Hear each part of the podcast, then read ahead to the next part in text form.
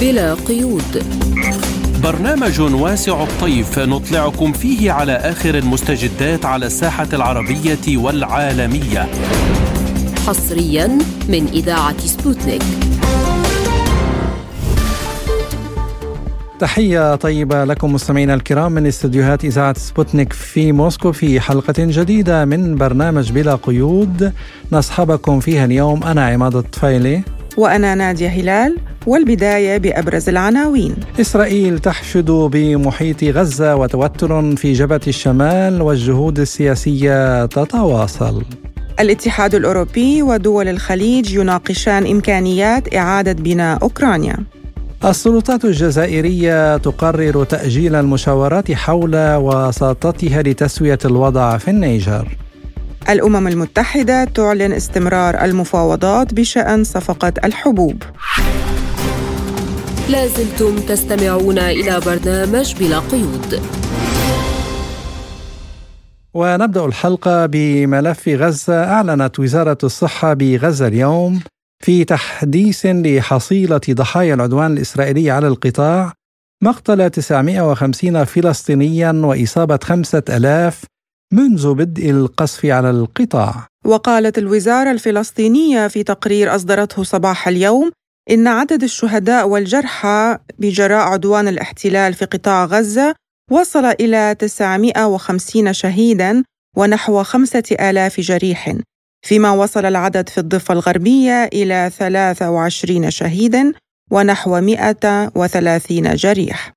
وكانت الأمم المتحدة أعلنت أن الحرب بين حركة حماس وإسرائيل تسببت بنزوح أكثر من 260 ألف شخص داخل قطاع غزة منذ السبت الماضي فيما يتواصل القصف الإسرائيلي الكثيف جوا وبرا وبحرا على القطاع. فيما قال مكتب الأمم المتحدة لتنسيق الشؤون الإنسانية أوتشا إنه يعتقد أن أكثر من 263,934 شخص في غزة فروا من منازلهم مبينا أن هذا العدد مرشح للارتفاع. في الوقت نفسه قال وزير الدفاع الإسرائيلي يؤاف جالانت إن القوات الإسرائيلية جندت كل الاحتياط وسيطرت على القطاع وتتجه نحو الهجوم الكامل وأن القطاع لن يعود أبدا كما كان. فيما تفيد الأنباء الواردة من لبنان بإطلاق دفعة جديدة من الصواريخ من الأراضي اللبنانية باتجاه شمال إسرائيل وردت مدفعية الجيش الإسرائيلي بقصف عدد من القذائف على موقع الظهيرة. وقال الناطق باسم الجيش الإسرائيلي إنه تم رصد إطلاق قذيفة مضادة للدروع من الأراضي اللبنانية نحو موقع عسكري بالقرب من قرية عرب العرامشة على الحدود اللبنانية. وفي آخر تصريح له قال المتحدث باسم الرئاسة الروسية دميتري بيسكوف في مقابلة تلفزيونية إن روسيا تتمسك بنهج متوازن تجاه النزاع الفلسطيني الإسرائيلي. ونوه بيسكوف بأن روسيا تحافظ على مسافة متساوية في الحوار مع الجانبين مما يعطيها الحق في المشاركة في عملية التسوية. وللتعليق على هذا الموضوع إليكم ما يقوله لبرنامجنا الخبير العسكري في قناة الميادين العميد شارل أبي نادر. أنا بتقديري ما زالت هذه يعني نستطيع أن نقول عنها أنها اشتباكات متبادلة تقريبا يعني. إذا كان أطلاق صواريخ أو رد بقذائف مدفعيه ما زالت ضمن هامش المضبوط يعني. لا يمكن أن نعتبرها أنها تؤسس لتمدد نحو مواجهة مباشرة وانخراط حزب الله ضد إسرائيل بشكل واسع. لأنها تشبه يعني عدة عمليات سابقة كانت تتعلق بالتزام آه، حزب الله بقواعد الاشتباك وأنه كان يرد على كل رد إسرائيلي أو اعتداء إسرائيلي وينتهي الموضوع. صحيح أنه آه، اليوم مع حساسية آه، الحرب في غزة تأخذ هذه الردود والردود المعاكسة يعني خطورة كبرى لإمكانية أن تتدحرج الأمور ولكن حتى الآن ما زالت مضبوطة أنا بتقديري. لا يمكن القول اننا نذهب باتجاه مواجهة. آه، هذا من ناحية. من ناحية أخرى آه، وكأن يعني إسرائيل تحاول أن تستطلع موقف حزب الله في هذه العمليات أنا بتقديري لأنها عمليا هي تنظر بعين الخشية والريبة إلى يعني كون خطورة أن ينخرط حزب الله في هذه الحرب. تعتبر أنها هي اليوم بالكاد يعني تستطيع أن تواجه أو بالكاد استطاعت أن تواجه عناصر حماس في مستوطنات غزة في غلاف غزة في المستوطنات وهي بالكاد انتهت من من هذا الموضوع وهو وارد أن تعود هذه الاشتباكات كل ساعة. لا تريد بتقديري أن تذهب باتجاه يعني مواجهة مباشرة ضد حزب الله ضد مسلحي مقاتلي حزب الله والذين حتما سوف يكون لهم آه، يعني قرار بالدخول إلى الجليل. يعني هذه النقطة أصبحت آه، منتهية بالنسبة لإسرائيل وبالنسبة لحزب الله. آه، لذلك أعتقد أن دائما هناك خشية إسرائيلية اللي هو لا يريد أن يتقدم حزب الله باستهدافاته أو أن آه، تتدخل عناصره على الحدود أو تسيطر على نقاط معينة. يريد أن يذكر آه، حزب الله بأنه هو موجود بأنه لن يدع الأمور تتدحرج. ولكن من ناحية أخرى هو يخشى آه، تطور موقف حزب الله. وفيما يخص انخراط حزب الله في المعركة فعليا إلى جانب المقاومة في غزة يقول أبي نادر هذه النقطة يعني بحاجة لتحديد أكثر يعني لأن حزب الله لم يصرح بشكل مباشر مثلا أنه سوف يتدخل أو يفتح معركة من جنوب لبنان إذا مثلا حصل هجوم بري على غزة. ربما أوحى بهذه النقطة ولكن حتى الآن لا أعتقد أنه تكلم مباشرة بهذه النقطة. ربما التوغل البري مثلا آه، إذا بدأ وكانت تفاصيله ليس لمصلحة إسرائيل وكان هناك صعوبة وسقط لها قتلى ربما لن يتدخل حزب الله. ولكن إذا كان التدخل بري ناجحا وسريعا وكان يمكن الاستنتاج أن إسرائيل بسرعة سوف تسيطر على غزة وتسيطر وتنهي المقاومة الفلسطينية بكافة فصائلها، ربما حينها يتدخل حزب الله، آه، ربما يتدخل حزب الله في موضوع آخر. إذا استهدفت إسرائيل قادة لحماس أو للجهاد الاسلامي في لبنان، إذا استهدفت قادة لحزب الله،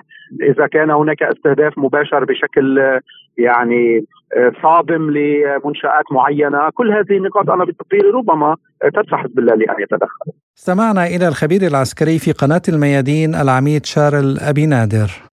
ومتابعة لهذا الموضوع نستضيف في حلقة اليوم من البرنامج رئيس الدائرة الخارجية في الحزب السوري القومي الاجتماعي طارق الأحمد. أهلا ومرحبا بك أستاذ طارق في حلقة اليوم من البرنامج. تحياتي لك ولجميع المستمعين الأعزاء. أهلا بك أستاذ طارق. أهلا وسهلا يا أهلا تحياتي لك تحياتي لك. اعلنت وزارة الدفاع الإسرائيلية الانتقال إلى هجوم شامل على غزة، يعني هل يعني هذا أن الصراع سيستمر لسنوات عديدة ويمكن أن يشارك فيه حلفاء المقاومة في فلسطين؟ اولا لا أعتقد بأن إسرائيل هذا الكيان أصلا يتحمل سنوات لكنه الحدث الحالي هو حدث غير مسبوق لا شك في ذلك. لا شك بأن تعبير وحدة الساحات أصبح يأخذ آه، مدى خطيرا على دولة الكيان وذلك عندما تفتح أكثر من ساحة. والحقيقة أن الساحات حتى داخل فلسطين نفسها يعني ساحة غزة بمحيطها بغلاف غزة ساحة آه، الضفة الغربية. وحتى إذا تذكرت الاشتباك السابق في 48 المناطق التاريخية أيضا تعتبر ساحة وذلك إضافة إلى جنوب لبنان أو الجولان وممكن ساحات أخرى، كل ذلك يعني بأن هذا الكيان سو هناك معاكسة لنظريته العسكرية التي هي الاستفراد بالساحات.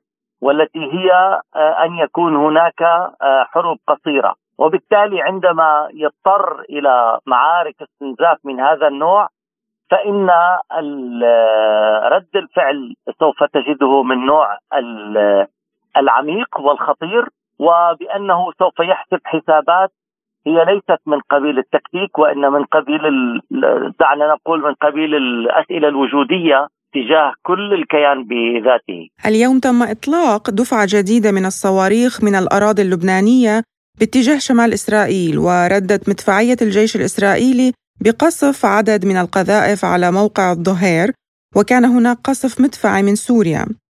آه، أخبرنا ما هو احتمال تدخل حزب الله ودمشق في نهاية المطاف في هذا الصراع؟ هذا يدفعنا تماما لتعريف نوعيه المعركة التي نجدها الآن، لماذا بدأت المقاومة بهذه المعركة؟ ما هي رؤية الساحات التي تحدثت عنها منذ قليل؟ ما هي رؤية كل محور المقاومة؟ ما هي رؤية سوريا وإيران وحزب الله والمقاومة في فلسطين؟ رؤيتها بأن إسرائيل هي التي تعد هي والولايات المتحدة الأمريكية تعد العدة من أجل شن حروب تصفية لكل ليس فقط المقاومة وإنما حتى الشعب الفلسطيني، يعني خطة تهجير الفلسطينيين كحل هي خطة موجودة سواء تهجير أهل غزة وهذا كلام قيل إلى إلى مصر. هذه ليست خطة جديدة هذه هذه خطة قديمة. أو خطة تهجير باقي الفلسطينيين في الضفة إلى الأردن كالاردن كمشروع بديل. أيضا هذا موجود.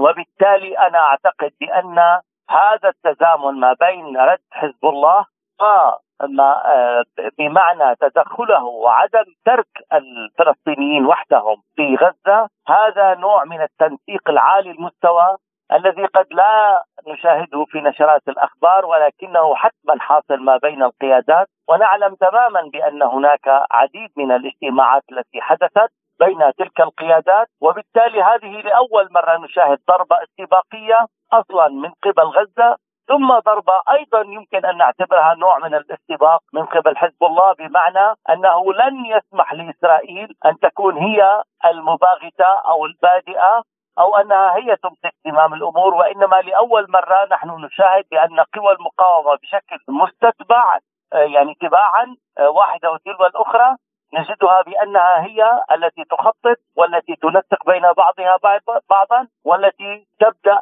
بالعمليات وأعتقد بأنها تعلم ماذا تفعل. طيب أستاذ طارق برأيك ما الذي دفع المقاومة الفلسطينية إلى المبادرة في الهجوم هذه المرة؟ يعني لم تترك إسرائيل لإسرائيل المبادرة. معك حق هذه آه، يمكن أول مرة نحن نشاهد بأن العملية هي غير مسبوقة للعلم هذه العملية ببدء ببدئها كانت آه، تشبه عملية قبية التي حدثت عام 1987 من قبل آه، الجبهة الشعبية القيادة العامة وكان فيها الشهيد خالد أكر من حلب وكان فيها الشهيد من تونس ميلود بن ناجح آه، وكانت اسمها عملية الطائرات الشراعية التي باغتت معسكرا للاحتلال وأطلقت شرارة الانتفاضة في ذلك الوقت. الآن آه، هذه العملية مشابهة لها حتى بالتقنيات وأعتقد أن هذه المؤشرات تدل تماما على أن قوى المقاومة أصبحت تنسق فيما بينها وهي تعلم بأن إسرائيل من أجل تحقيق مثلا آخر مشروع دعني آه، أقول لك آخر مشروع تم إقراره من قبل الأمريكان إطلاقه وهو مشروع فتح طريق بديل لطريق الحرير أو الحزام والطريق آه، يأتي من من الهند باتجاه دول الخليج وحتى ميناء حيفا يعني بأن هناك تغيير جيوسياسي كامل في المنطقة. ويعني بأن آه، من أجل تحقيق هذا الأمر لا يمكن أن يبقى الأمر آه، أن تبقى الحالة كما هي.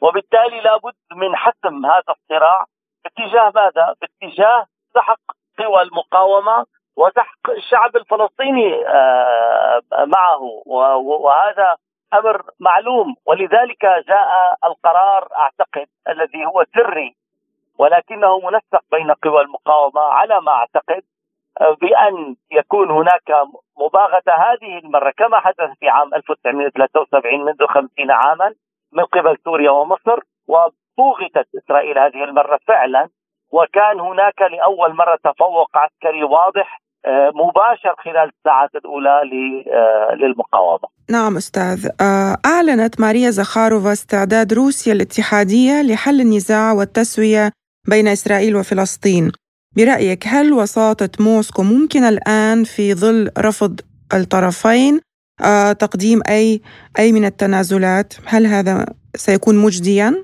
إذا أردنا أن نتحدث عن ثقتنا نحن بالدبلوماسية الروسية فهي ثقة حقيقية بأن الدبلوماسية الروسية هي آه، دبلوماسية عاقلة إلى درجة كبيرة جدا وهي تأخذ بمنحى حقوق الشعب وبالتحديد الشعب الفلسطيني آه، بالدرجة الأولى ونحن بالتحديد غدا لدينا لقاء مع السيد ميخائيل بوغدانوف نائب وزير الخارجية الروسي. آه، والمبعوث طبعا للرئيس بوتين إلى منطقتنا بإطار لجنة متابعة الحوار الوطني السوري، نحن موجودون هنا في موسكو لأجل هذا الأمر، وسوف نبحث هذا الأمر ونسأله أيضا عن ماهية يعني تفاصيل أكثر بهذه المبادرة. لكن دعيني أقول لك بأن الطرف الإسرائيلي وخلفه الطرف الأمريكي لا أعتقد أنه ابدا بوارد إعطاء أي حقوق للشعب الفلسطيني ولا للشعب ولا لسوريا ولا ولا للشعب المحتل. أرضه اطلاقا. يعني أنا أعتقد بأن هذا الأمر محسوم وإلا كان هناك مبادرات أخرى يمكن أن تتم وإلا كان الأمريكان أيضا لم يكونوا ليرسلوا حاملات الطائرات الواحدة تلو الأخرى يعني أستبعد حقيقة من الطرف الآخر الطرف الإسرائيلي والأمريكي أن يكون هناك أي تجارب مع المسعى الروسي. آه نعم أستاذ طارق، الآن نشاهد أيضا أن بالإضافة إلى روسيا هناك الصين التي تسعى مع مصر للمساعدة في تخفيف حدة القتال بين إسرائيل والحماس. آه ما رأيك؟ هل ستنجح الصين في مبادرتها هذه؟ هل ستضيف مفعول إيجابي لحل هذا النزاع؟ أيضا أنا آه، يعني قد يكون جواب قريب آه، بمعنى أننا نثق في الدبلوماسية الصينية أيضا إلى درجة كبيرة لاحظي بانها استطاعت نزع فتيل حرب كبرى كانت آه، لتقوم بين السعودية وإيران والآن هناك سفارات بين طهران والرياض وأيضا حتى سعت باتجاه سوريا مؤخرا حتى مع دول الخليج ومنها السعودية ولذلك هي دبلوماسية نشطة وتمسك بأوراق بمعنى أنها قادرة. ولكن المشكلة تبقى دوما بالطرف الإسرائيلي والطرف الأمريكي. آه لاحظي بأنها أن أمريكا بالتحديد هي آه يعني تشعر أيضا بأنها آه متضررة عندما يكون هناك مسعى روسي أو مسعى صيني وهي تناصب العداء لهاتين الدولتين الآن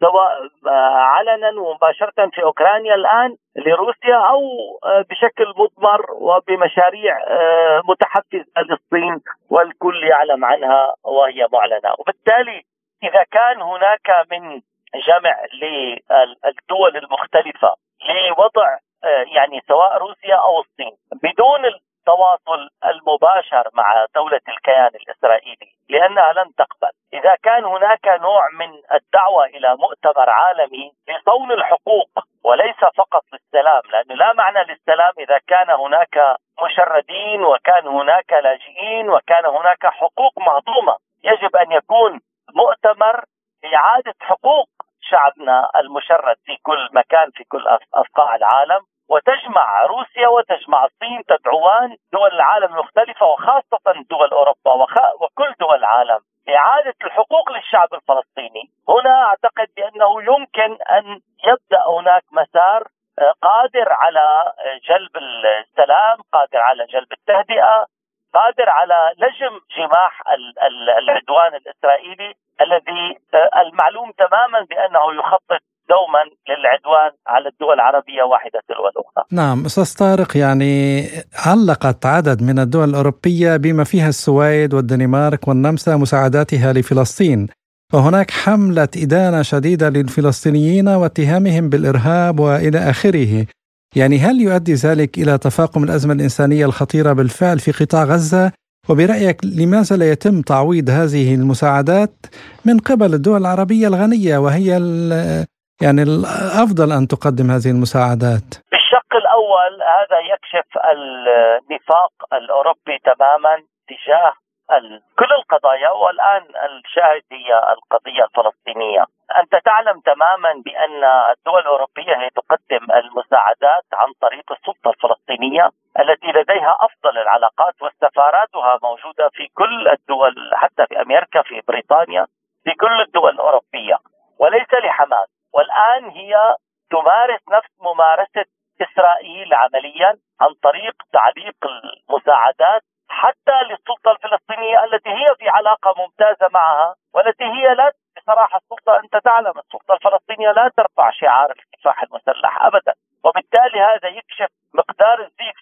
والدول الأوروبية لا تقدم أصلا لا لحماس ولا للجهاد الإسلامي آه، مثلا المساعدات.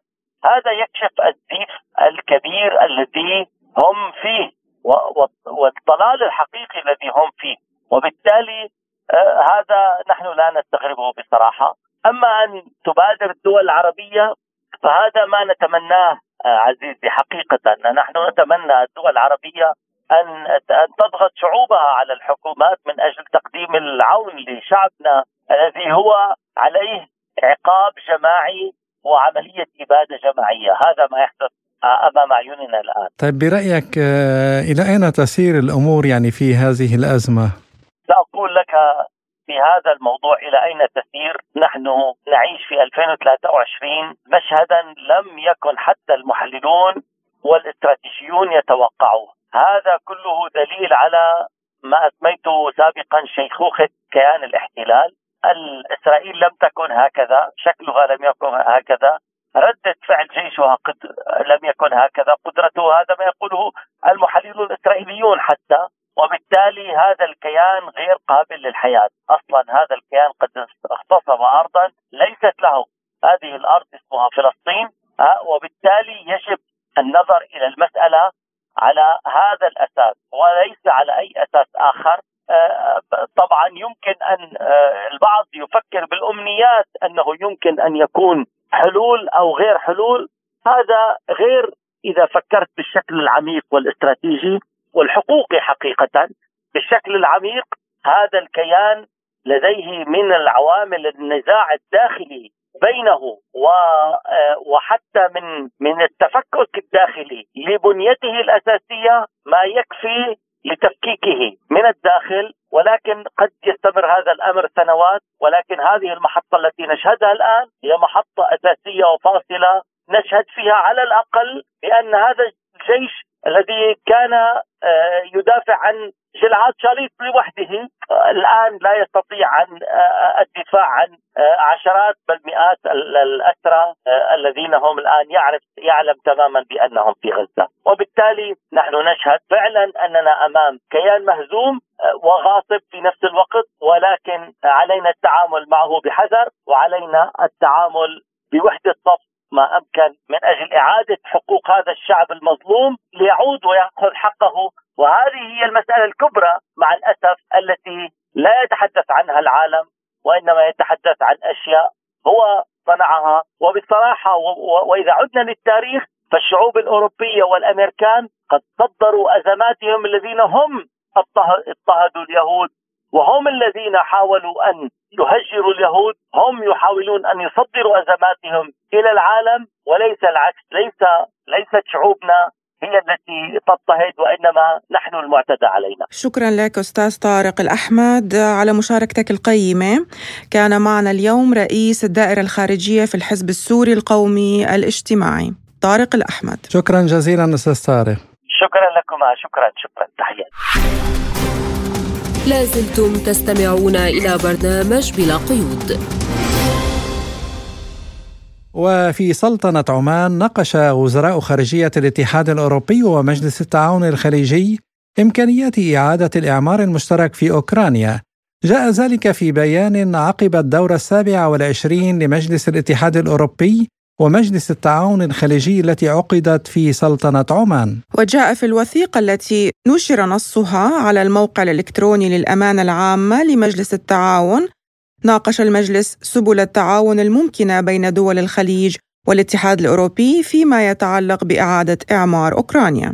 وأعرب المشاركون في الاجتماع عن قلقهم العميق إزاء الحرب ضد أوكرانيا وشددوا على أهمية دعم أي جهد يسمح بتصدير الحبوب والسلع الإنسانية ويساهم أيضا في تحقيق الأمن الغذائي في البلدان الأكثر ضعفا. وللتعليق على هذا الموضوع نستضيف من بيروت الباحث في العلاقات الدولية الدكتور إسماعيل النجار. أهلا ومرحبا بك دكتور إسماعيل في حلقة اليوم من البرنامج. يسعد مساك وأهلا وسهلا أهلا بحضرتك دكتور إسماعيل ونسألك يعني الاتحاد الأوروبي ودول الخليج ناقشا إمكانية إعادة بناء أوكرانيا. يعني هل تتفق نية بلدان الخليج هذه مع موقفها المحايد من الأزمة الأوكرانية؟ لكم التحية ولإذاعتكم المحترمة السيد الكريم العاقل لا يراهن على ما تقوله الدول العربية الغنية بالنفط والغاز بموضوع الحياد لأن أمر هؤلاء ليس بأيديهم. فعندما يأتي الأمر من طرف سيدهم الأمريكي بأن يدفعوا الأموال لإعادة إعمار أوكرانيا فإنهم كالتلاميذ الشاطرين. سيخصصون ميزانية مالية خاصة تقتطع من أموال النفط لهذا الغرض. من دون أي امتعاض أو أي اعتراض وأؤكد لك أن أمريكا لن تدفع فلس واحد في اعاده إعمار أوكرانيا ولا أوروبا. أن من سيدفع هم دول الخليج العربي وسيعلن عن أن أمريكا دفعت والاتحاد الأوروبي ساهم بكذا بينما بالحقيقة لا أحد منهم سيساهم بقرش واحد والدفع سيكون على حساب دول النفط آه، حسنا دكتور. آه، حاليا يعتقد البيت الأبيض أن هناك ما يكفي من المال في الميزانية الأمريكية لدعم كل من أوكرانيا وإسرائيل. هل تعتقد أن المواطنون الأمريكيون العاديون على استعداد لتحمل عبء السياسات المدمرة التي تنتهجها سلطاتهم؟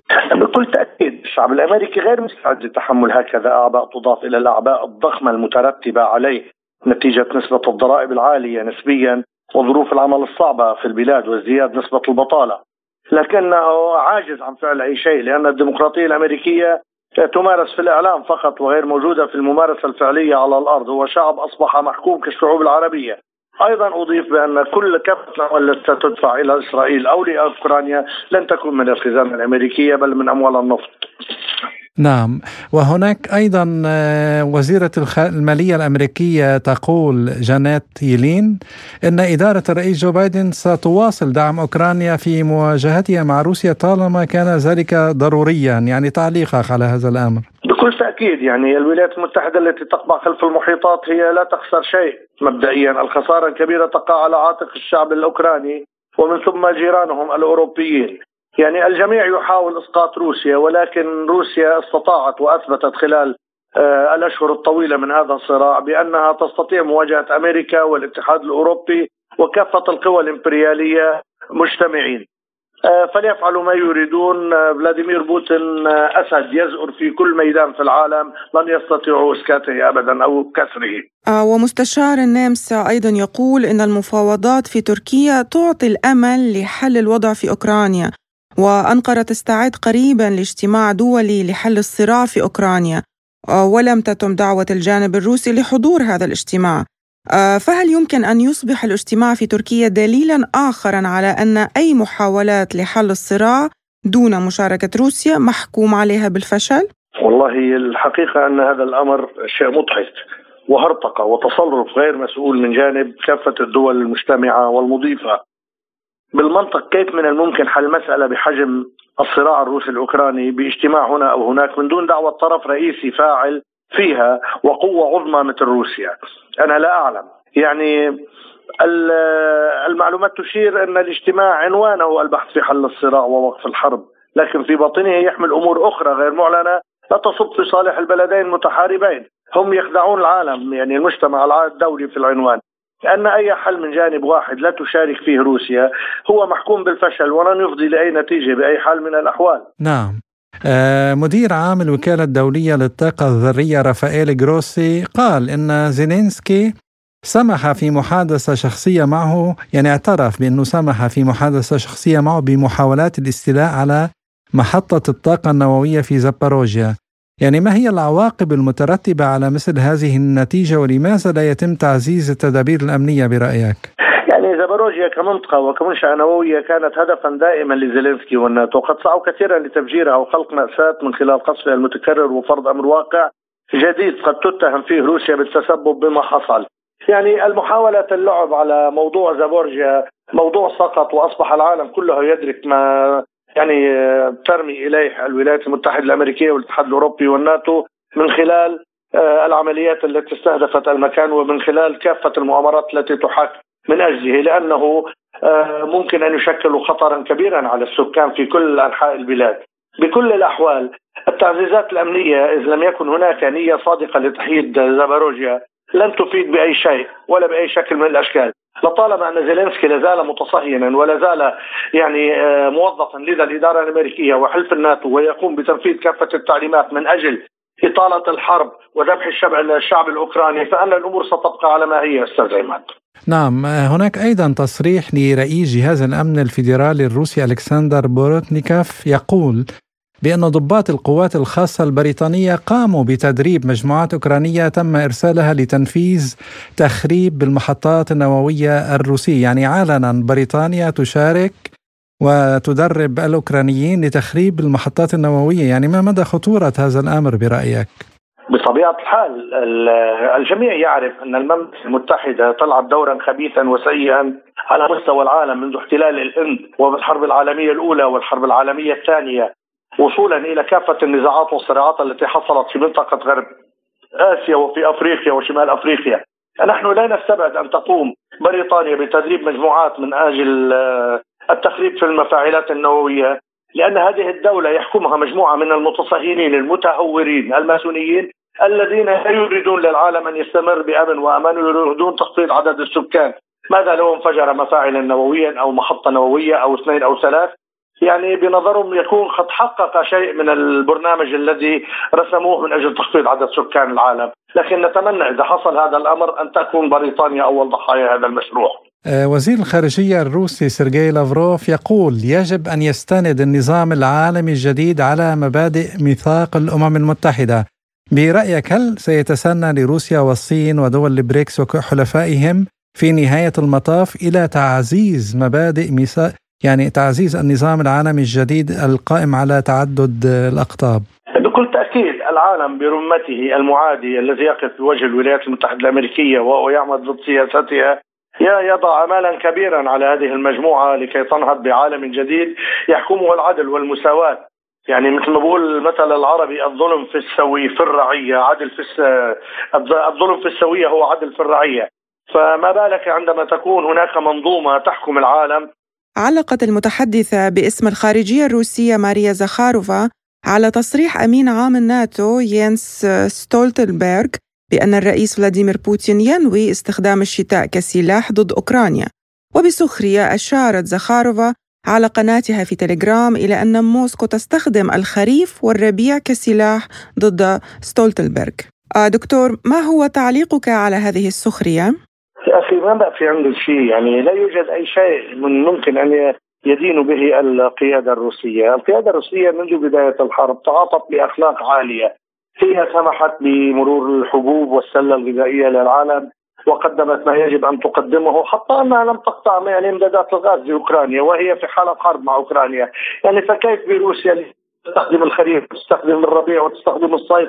مجرد هرطقات ومقولات عندما فرغت سلتهم من الاتهامات التي كانوا يخيلونها للرئيس الروسي والقيادة الروسية وعندما شعروا بأن الحرب التي كانت تستهدف روسيا لاستنزافها وكسرها انقلبت ضدهم ولا زال الجيش الأحمر جيشا قويا عصيا على الجميع.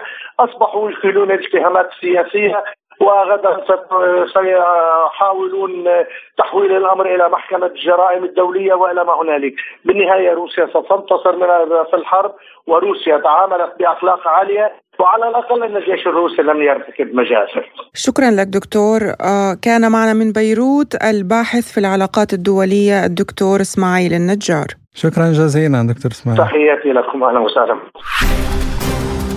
لازلتم تستمعون إلى برنامج بلا قيود وفي سوريا ذكرت وزارة الخارجية الروسية أن محاولات الأمانة العامة للأمم المتحدة المقارنة بين الإرهابيين المدرجين في قوائم مجلس الأمن والحكومة الشرعية في سوريا فضلا عن التردد في الرد على الهجوم الإرهابي على المدرسة العسكرية في حمص هي مظهر من مظاهر المعايير المزدوجة. وأشارت الدائرة الدبلوماسية الروسية إلى أن الولايات المتحدة وبريطانيا وفرنسا وحلفائهم لم يكونوا مستعدين لإدانة الهجوم الإرهابي الذي حدث في سوريا. والسبب يعود إلى انشغالهم بانتقاد تصرفات الحكومة السورية. ولمناقشة أبعاد ونتائج هذا التصريح نستضيف الخبير في الشأن السوري الأستاذ عمر رحمون. أهلا بك في برنامج بلا قيود. برأيك هل سيرد الغرب على تصريحات الوزارة الروسية وكيف؟ تحية لك. بالنسبة لموضوع هل سيرد الغرب على تصريحات وزارة الخارجية الروسية التي انتقدت الغرب بأمرين ازدواجية المعايير وانشغال الغرب بانتقاد الحكومة السورية. العملية التي تمت في حمص واستهداف الكلية الحربية انطلقت المسيرات من حقل العمر وهذه معلومات مؤكدة وبإشراف التحالف الدولي والناتو على رأسه أمريكا. وبالتالي من غير المعقول أن أن أن يرد الغرب أو أن يتهم الغرب أو أن ينتقد الغرب هذا الاستهداف لأن هذا الاستهداف الغرب هو الذي أشرف عليه وهو الذي اشتغل عليه. وهذا القصف للكلية الحربية بتوقيع الغرب وبدمغة الغرب وبختم الغرب. فأنا في تقديري لن يتهم لن يرد الغرب على هذا الاستهداف ولن يصفه بأنه استهداف إرهابي. وهو في الحقيقة كما وصفت الخارجية الروسية هو يعمل بازدواجية المعايير فيعرف الإرهاب كما يحلو له ويعرف القانون كما يحلو له وبالتالي فهو يعني سيستمر في هذه السياسة كما قالت وزارة الخارجية الروسية هناك ازدواجية معايير في الغرب نعاني منها منذ عشرات السنين وهي أمر مستمر وسيبقى. هل سيسمع صوت سوريا إذا دافعت روسيا عنها على الساحة الدولية؟ صوت سوريا لن يسمعه إلا الأحرار في هذا العالم. تدافع عنه روسيا ويدافع عنه الصين وإيران وحلفاء سوريا وأصدقائها لكن في الحقيقة هل سيسمع صوت سوريا في الغرب في الدوائر الغربية؟ أنا في تقديري لن يسمع صوت سوريا لأن سوريا تعتبر عدو للغرب وسوريا متحالفة مع روسيا مع الصين مع محور الشرق وبالتالي فسوريا إحدى ساحات المعارك بين الغرب والشرق فحتى لو انتقدت روسيا ووصل وانتقدت سوريا في تقديري سيسمع هذا الانتقاد حلفاء سوريا وأصدقاء سوريا والمتعاطفون مع سوريا. أما أن يسمع هذا الصوت في المنتديات الدولية وفي المحافل الدولية وأن يسمعه الغرب أنا في تقديري لن يسمع الغرب والغرب سيستمر بسياسة ازدواجية المعايير وانتقاد الحكومة السورية ودعم الإرهابيين لضرب الحكومة السورية. لماذا لا تشعر الدول العربية الشقيقة بالقلق على مصير الجمهورية السورية ومستقبلها؟ مع العلم أن الوضع في سوريا يؤثر بشكل مباشر على المناطق المجاورة برمتها. في تقديري الدول العربية شعرت بالخطر شعرت بالخطر وهي تشعر بالخطر القادم من محاولة الغرب إسقاط سوريا. وفي تقديري تعاطي العرب والدول العربية مع الملف السوري الآن مختلف عن تعاطي الدول العربية مع الملف السوري في عام 2011 فالدول العربية التي كانت تمول وكانت تدعم المسلحين الإرهابيين لضرب الدولة السورية الآن قطعت عنهم الدعم وأغلقت مكاتب المعارضة في في في عواصمها واعترفت أعادت العلاقات مع الحكومة السورية وعادت سوريا إلى جامعة الدول العربية. أنا في تقديري يعني الدول العربية في المسألة السورية هناك الفاعل الحقيقي هو الأمريكي والدول العربية كانت تعمل كأداة لكن عملت كأداة في بداية الأزمة في 2011 2012 2013 لكن بعد ذلك تغيرت المواقف وعندما شعرت الدول العربية بأن استهداف سوريا هو استهداف لكل الدول العربية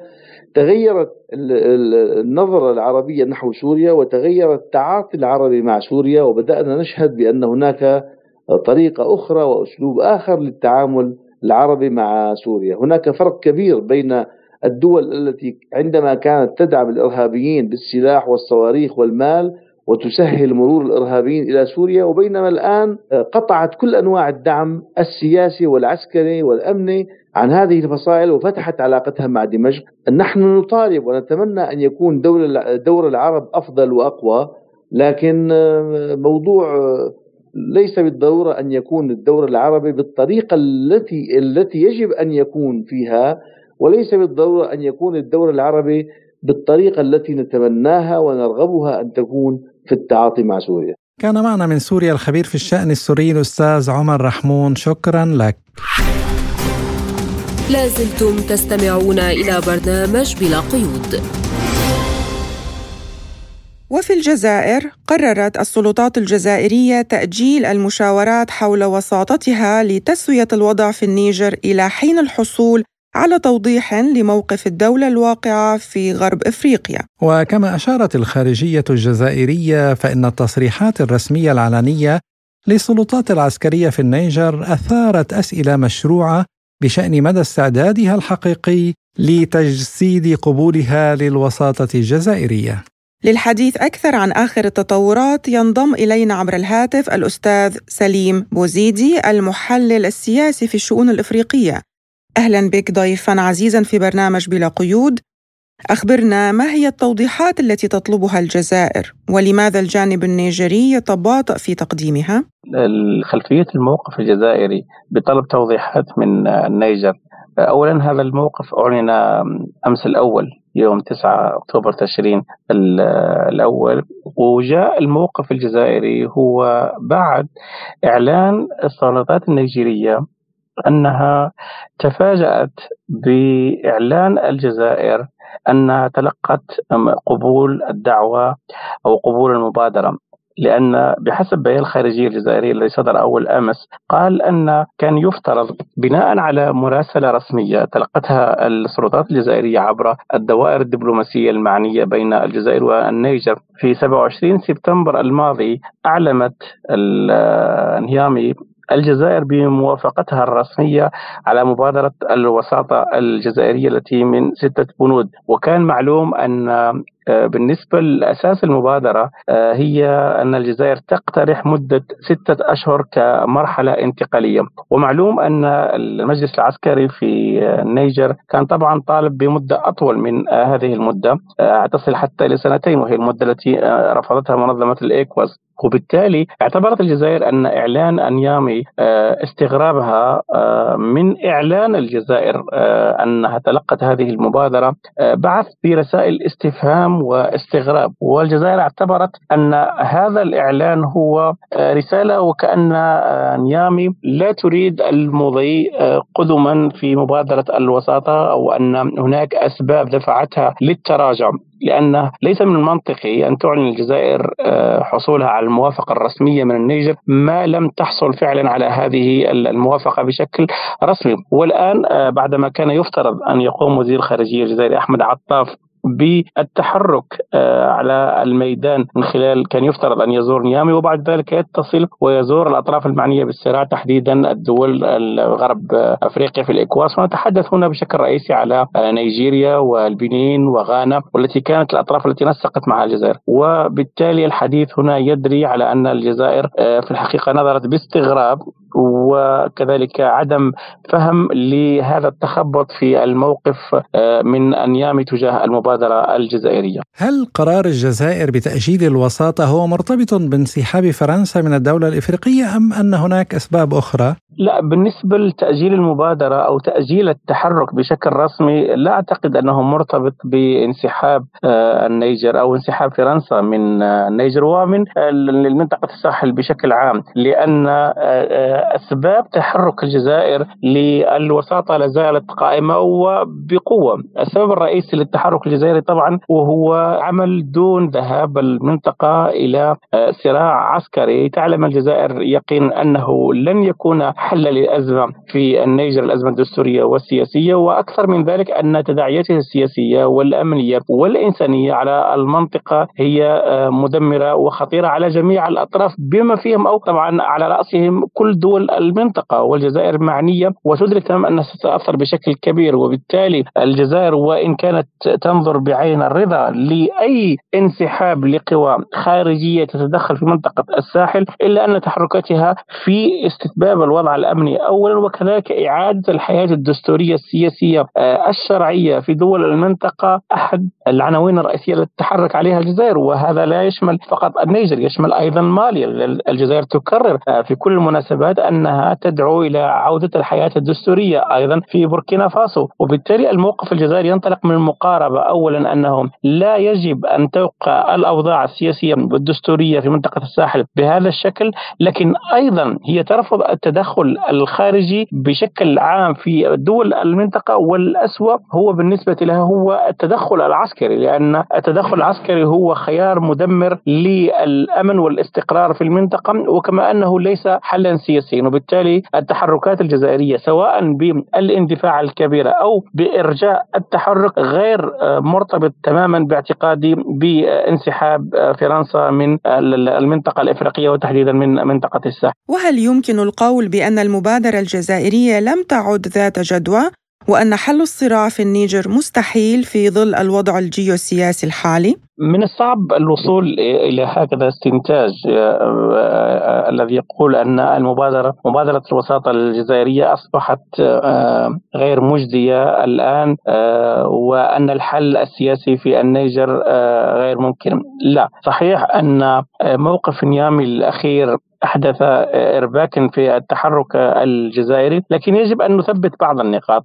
الأولى أن لولا التحرك والاندفاع الجزائرية الكبيرة تجاه دول الإكواس وتجاه دول أوروبية ونتحدث هنا على إيطاليا وألمانيا والبرتغال التي أعلنت دعمها المبادرة الجزائرية بشكل كبير والأهم أيضا الدعم الأمريكي المعلن للمبادرة الوساطة الجزائرية وبالتالي الغطاء السياسي الأوروبي والأمريكي وأيضا من قوى أخرى مثلا من روسيا والصين التي دعمت التحركات الجزائرية كلها ساهمت في فرملة تحرك العسكري لدول غرب الإكواس والذي كان واضحا أنه بإعاز فرنسي. وبالتالي الآن الحديث على أن وقعت مشكلة في الطريق لا يعني نهاية المشوار أو نهاية المبادرة. الجزائر قالت أنها أرجأت ولم تقل أنها سحبت المبادرة. وهنا سيفتح الباب طبعا للتحركات في الكواليس لأن واضح أن نيامي أو المجلس العسكري في النيجر ربما استشعر أن الضغط الكبير الذي كان يمارس عليه في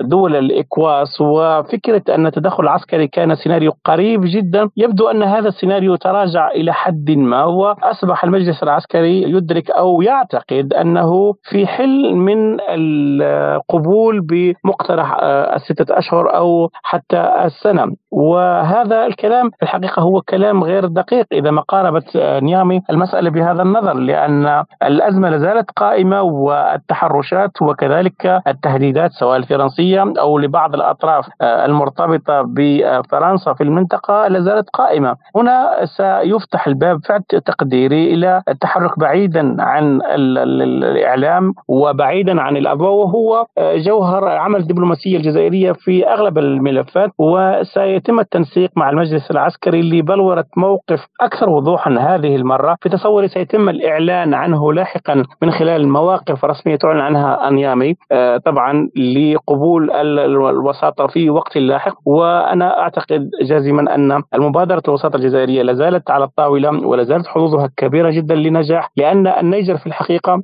لا تمتلك هامش مناورة واسع الجزائر تكاد تكون هي أقوى قوة إقليمية تقف إلى جانب شعب النيجر وأيضا هي التي ربما لديها القدرة على فرملة ذهاب دول الإكواس إلى التدخل العسكري بشكل مباشر. وإذا ما فقدت نيامي آه، حليف كبير أو على الأقل طرف يرفض الخيار العسكري مثل الجزائر ستكون في مأزق حقيقي. وهنا في الحقيقة أن الباب سيفتح للمشاورات وحتى للمفاوضات. أكيد ستكون صعبة وشاقة لكن في تقديري أنه سيتم بلورة تصور آه، أكثر وضوحا خلال الأيام أو الأسابيع المقبلة. يضاف إليها أن الأزمات المتفجرة في أكثر من منطقة وآخرها المنطقة في الشرق الأوسط أيضا أن الأزمة الأوكرانية طبعا آه، لازالت ملف ساخن كلها دفعت إلى تراجع حدة تأثير ملف النيجر كعنوان بارز على الساحة السياسية. وهو ما منح المجلس العسكري في النيجر ربما هامش المناورة لكن هذا الهامش قد يتراجع إذا ما هدأت جبهات أخرى آه، مشتعلة في أكثر من منطقة في العالم. كان معنا المحلل السياسي في الشؤون الإفريقية الأستاذ سليم بوزيدي. كل الشكر لك.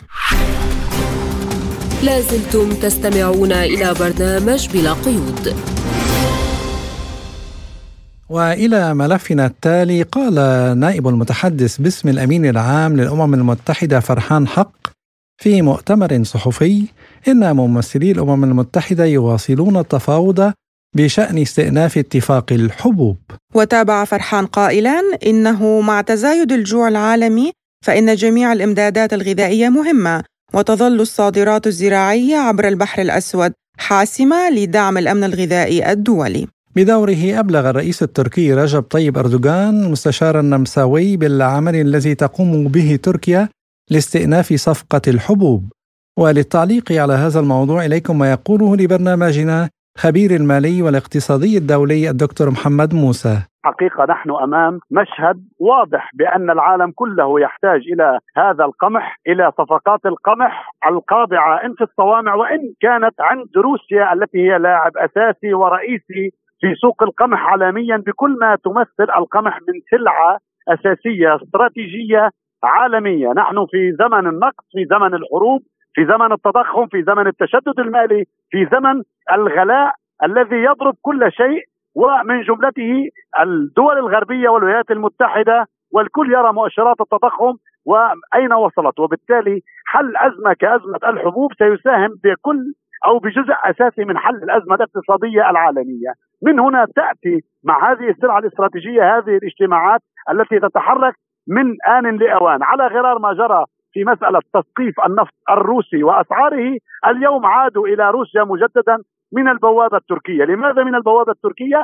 لأن أنقرة تمتلك كانت تمتلك عبر اتفاقية اسطنبول والأمم المتحدة المبادرة بالحديث مع كل الأطراف واليوم أنقرة هي من تمتلك مفاتيح هذا الموضوع، كان هناك لقاءات جمة واتصالات عديدة بين الرئيس فلاديمير بوتين والرئيس رجب طيب أردوغان للوصول إلى أرضية ما. كان كان أردوغان قد طرح جملة مقترحات على الرئيس الروسي. يبدو أن موسكو بمكان ما لينت بعض الشيء أو ربما الغرب وصل إلى قناعة بالخضوع إلى شروط روسيا والتي بالمناسبة كان الغرب قد وافق عليها. في الصفقة الأولى التي وقعت في تموز المنصرم قبل أن تقف في تموز 23 وبالتالي روسيا عند شروطها الواضحة بمسألة الأسمدة، بمسألة السويفت للبنوك الزراعية، بمسألة التصدير للدول الفقيرة ويكون لها كما نقول البريورتي الأولوية بكل آه، الصادرات آه، إن كانت هذه الشروط قد أصبحت قابلة للتنفيذ أو قابلة للتفاوض بطريقة مرنة نكون بالطريق إلى الوصول إلى حلول بهذا الموضوع. وفيما إذا بدأ الغرب حقا يدرك أنه في غياب روسيا يصبح من المستحيل ضمان الأمن الغذائي العالمي يقول الدكتور محمد موسى. ليت الغرب يدرك جملة أمور من جملتها ما طرحته آه، يا عزيزي. الغرب بالمسألة لا يدرك إلا كما نقول باللبناني على الحامي لا يدرك الأمور بأبعادها منذ اللحظة الأولى. هناك مسألة بالسياسة نسميها conception of the end أو مبدأ النهائية. علينا أن ندرس أي خطوة أي مقاطعة أي تثقيف نفط أي منع أي تعهد أي إغلاق وندرس أبعاده على مستوى جلوبالي على مستوى الاقتصاد الكلي للعالم. للاسف الغرب في كل مرة يأخذ إجراءاته آه، بطريقة همجية بطريقة غير محسوبة أو محسوبة بطريقة خطأ على المقلب الأمريكي وعلى القياس الأمريكي. للاسف اليوم أدرك أن روسيا بما تمثله إضافة دعنا نشير إلى كمية الحبوب الآتية من أوكرانيا واليوم يدرك آه، الغرب ما تمثل هذه الحرب القائمة والتي آن لها آه، أن تجد طريقها إلى الحل. يدرك حجم القدرة الروسية في آه، إذا شئت الحضور بمساله الأغذية على مستوى العالم مسألة الجوع على مستوى العالم ويدرك أكثر مدى البعد الأساسي لروسيا كقطب أساسي بموضوع آه، الغذاء. من هنا لابد للغرب أن يعيد حساباته في التعاطي مع موسكو من هذا الموضوع.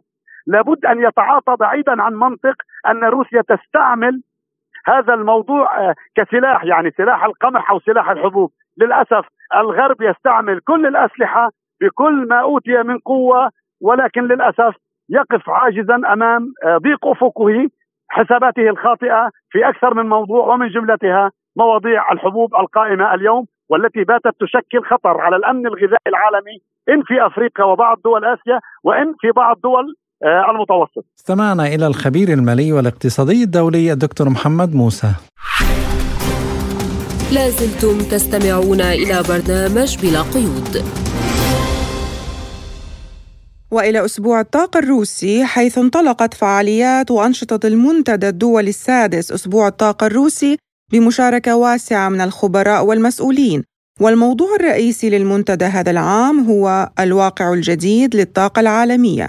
وقد رحب الرئيس الروسي فلاديمير بوتين بالمشاركين والضيوف وأشار إلى أن التعاون الدولي في مجال الطاقة يتطور بالرغم من الوضع الجيوسياسي. كما يشارك في المنتدى شخصيات بارزة من بينها وزير الطاقة السعودي الأمير عبد العزيز بن سلمان الذي أشار إلى التجربة الناجحة في موضوع احتجاز الغاز والميثان وتحويله للاستفادة منه في توليد الكهرباء وتحلية المياه والآن ينتقلون إلى الغاز الصخري. وينضم إلينا من مؤتمر الطاقة الزميل جوني الياس وهو مراسل سبوتنيك. أهلا بك آه، زميل جوني. أخبرنا آه، ما هي آخر التطورات آه، في فعاليات وأنشطة المنتدى الدولي السادس الذي عنوانه أسبوع الطاقة الروسي؟ بالفعل انطلقت اليوم في العاصمة الروسية موسكو فعاليات وأنشطة المنتدى الدولي أسبوع الطاقة الروسي بمشاركة واسعة من الخبراء والمسؤولين. يذكر أن هذا المنتدى يمتد من الفت... من 11 وحتى الثالث عشر من أكتوبر الجاري. الموضوع الرئيسي للمنتدى لهذا العام هو الواقع الجديد للطاقة العالمية. والآن مباشرة بدأ منذ لحظات الرئيس الروسي فلاديمير بوتين الذي يشارك في هذا المنتدى بإلقاء خطابه منذ دقيقتين تقريبا. ويشارك في هذه الجلسة أيضا رئيس الوزراء العراقي محمد شياع السوداني بالإضافة لعدد من مسؤولي ومن كبار مسؤولي دول أخرى مشاركة كنت بدي أسألك يعني هل هناك شخصيات بارزة أيضا تشارك في هذا المنتدى؟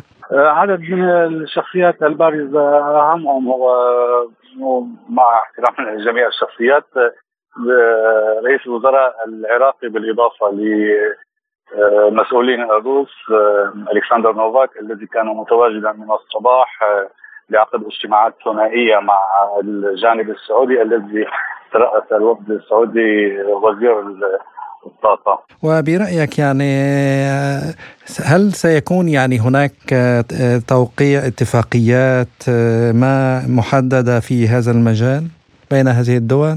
صباحا شهد توقيع عدد من الاتفاقيات الثنائية بين الطرفين الروسي والسعودي. كان هناك الاجتماع الثامن للجنة الحكومية الروسية المشتركة الذي ترأس من الجانب الروسي ألكسندر نوفاك نائب رئيس وزراء روسيا بالإضافة لوزير الطاقة الروسي عبد العزيز بن سلمان. وتم توقيع عدد من اتفاقيات التعاون والتبادل. كما وتحدث الرئيسان أو رئيسا الوفدين عن الشراكة الثنائية التي أخذت تتطور بين البلدين أشار نوفاك إلى معلومة جديدة هي زيادة عدد الطلبة السعوديين الراغبين في دراسة في روسيا على سبيل المثال في الفترة الأخيرة إلى تضاعف إلى ثلاث مرات آه، وهو أمر جديد آه، في العلاقات بين البلدين. عادة ما تكون العلاقات تتعلق بالمستوى التعاون ضمن إطار أوبك بلس آه، في مجال الطاقة والنفط ولكن تم الحديث اليوم بشكل أوسع عن التعاون في مجال التعليم العالي التعاون في مجال التكنولوجيا المتطورة على أمل تطوير العلاقات في في اتجاهات وتوجهات جديدة. آه شكرا لك الزميل جوني على هذه التغطية لآخر المستجدات في أسبوع الطاقة الروسي، شكرا لك. أهلا وسهلا. لازلتم تستمعون إلى برنامج بلا قيود. وإلى أخبار قصيرة متفرقة. أصدرت مجلة صوت الأزهر التي تصدر عن الأزهر الشريف في مصر رسالة لإسرائيل بثلاث لغات من بينها اللغة العبرية. وجاء في الرسالة أن الاحتلال هو أصل كل الشرور متهما تل أبيب بانتهاك كافة القوانين الدولية والإنسانية. وفي الأردن سجل مرصد الزلزال الأردني اليوم الأربعاء هزة أرضية بقوة 3.1 على مقياس ريختر جنوب مدينة العقبة. وقال مدير المرصد غسان سويدان إن الهزة شعر بها بعض المواطنين بحدود الساعة الثانية والنصف ظهرا بالتوقيت المحلي مبينا أن الهزة الأرضية في العقبة تعتبر ضعيفة وغير مؤثرة. يشارك الرئيس الروسي فلاديمير بوتين ورئيس الوزراء العراقي محمد شياع السوداني في فعاليات منتدى أسبوع الطاقة الروسي الذي بدأ اليوم. وأكد بوتين في كلمته التي ألقاها في افتتاح المنتدى أن الاقتصاد العالمي ينتقل إلى النموذج متعدد الأقطاب في عدة مراكز نمو. وإلى أخبار قطاع غزة أعلنت وكالة الأمم المتحدة لتشغيل وإغاثة لاجئي فلسطين الأونروا. اليوم الأربعاء مقتل تسعة من موظفي الأمم المتحدة بالقصف الإسرائيلي على القطاع. أعلن الرئيس الروسي فلاديمير بوتين أن بناء محطة الطاقة النووية في مصر يتم قبل الموعد المحدد. أمر النظام العسكري في النيجر منسقة الأمم المتحدة لويس أوبان بمغادرة البلاد خلال 72 ساعة حسب ما نقلت وكالة فرانس بريس عن بيان صحفي أصدرته سلطات نيامي الثلاثاء. وإلى هنا تنتهي حلقة اليوم من برنامج بلا قيود. كنا معكم فيها أنا نادية هلال. وأنا عماد الطفيلي وللمزيد من المتابعة زوروا موقعنا على الإنترنت Arabic Sputnik News dot ae وتليجرام سبوتنيك عربي. واستمعوا إلى راديو سبوتنيك وشكرا لإصغائكم وإلى اللقاء. ودمتم بخير.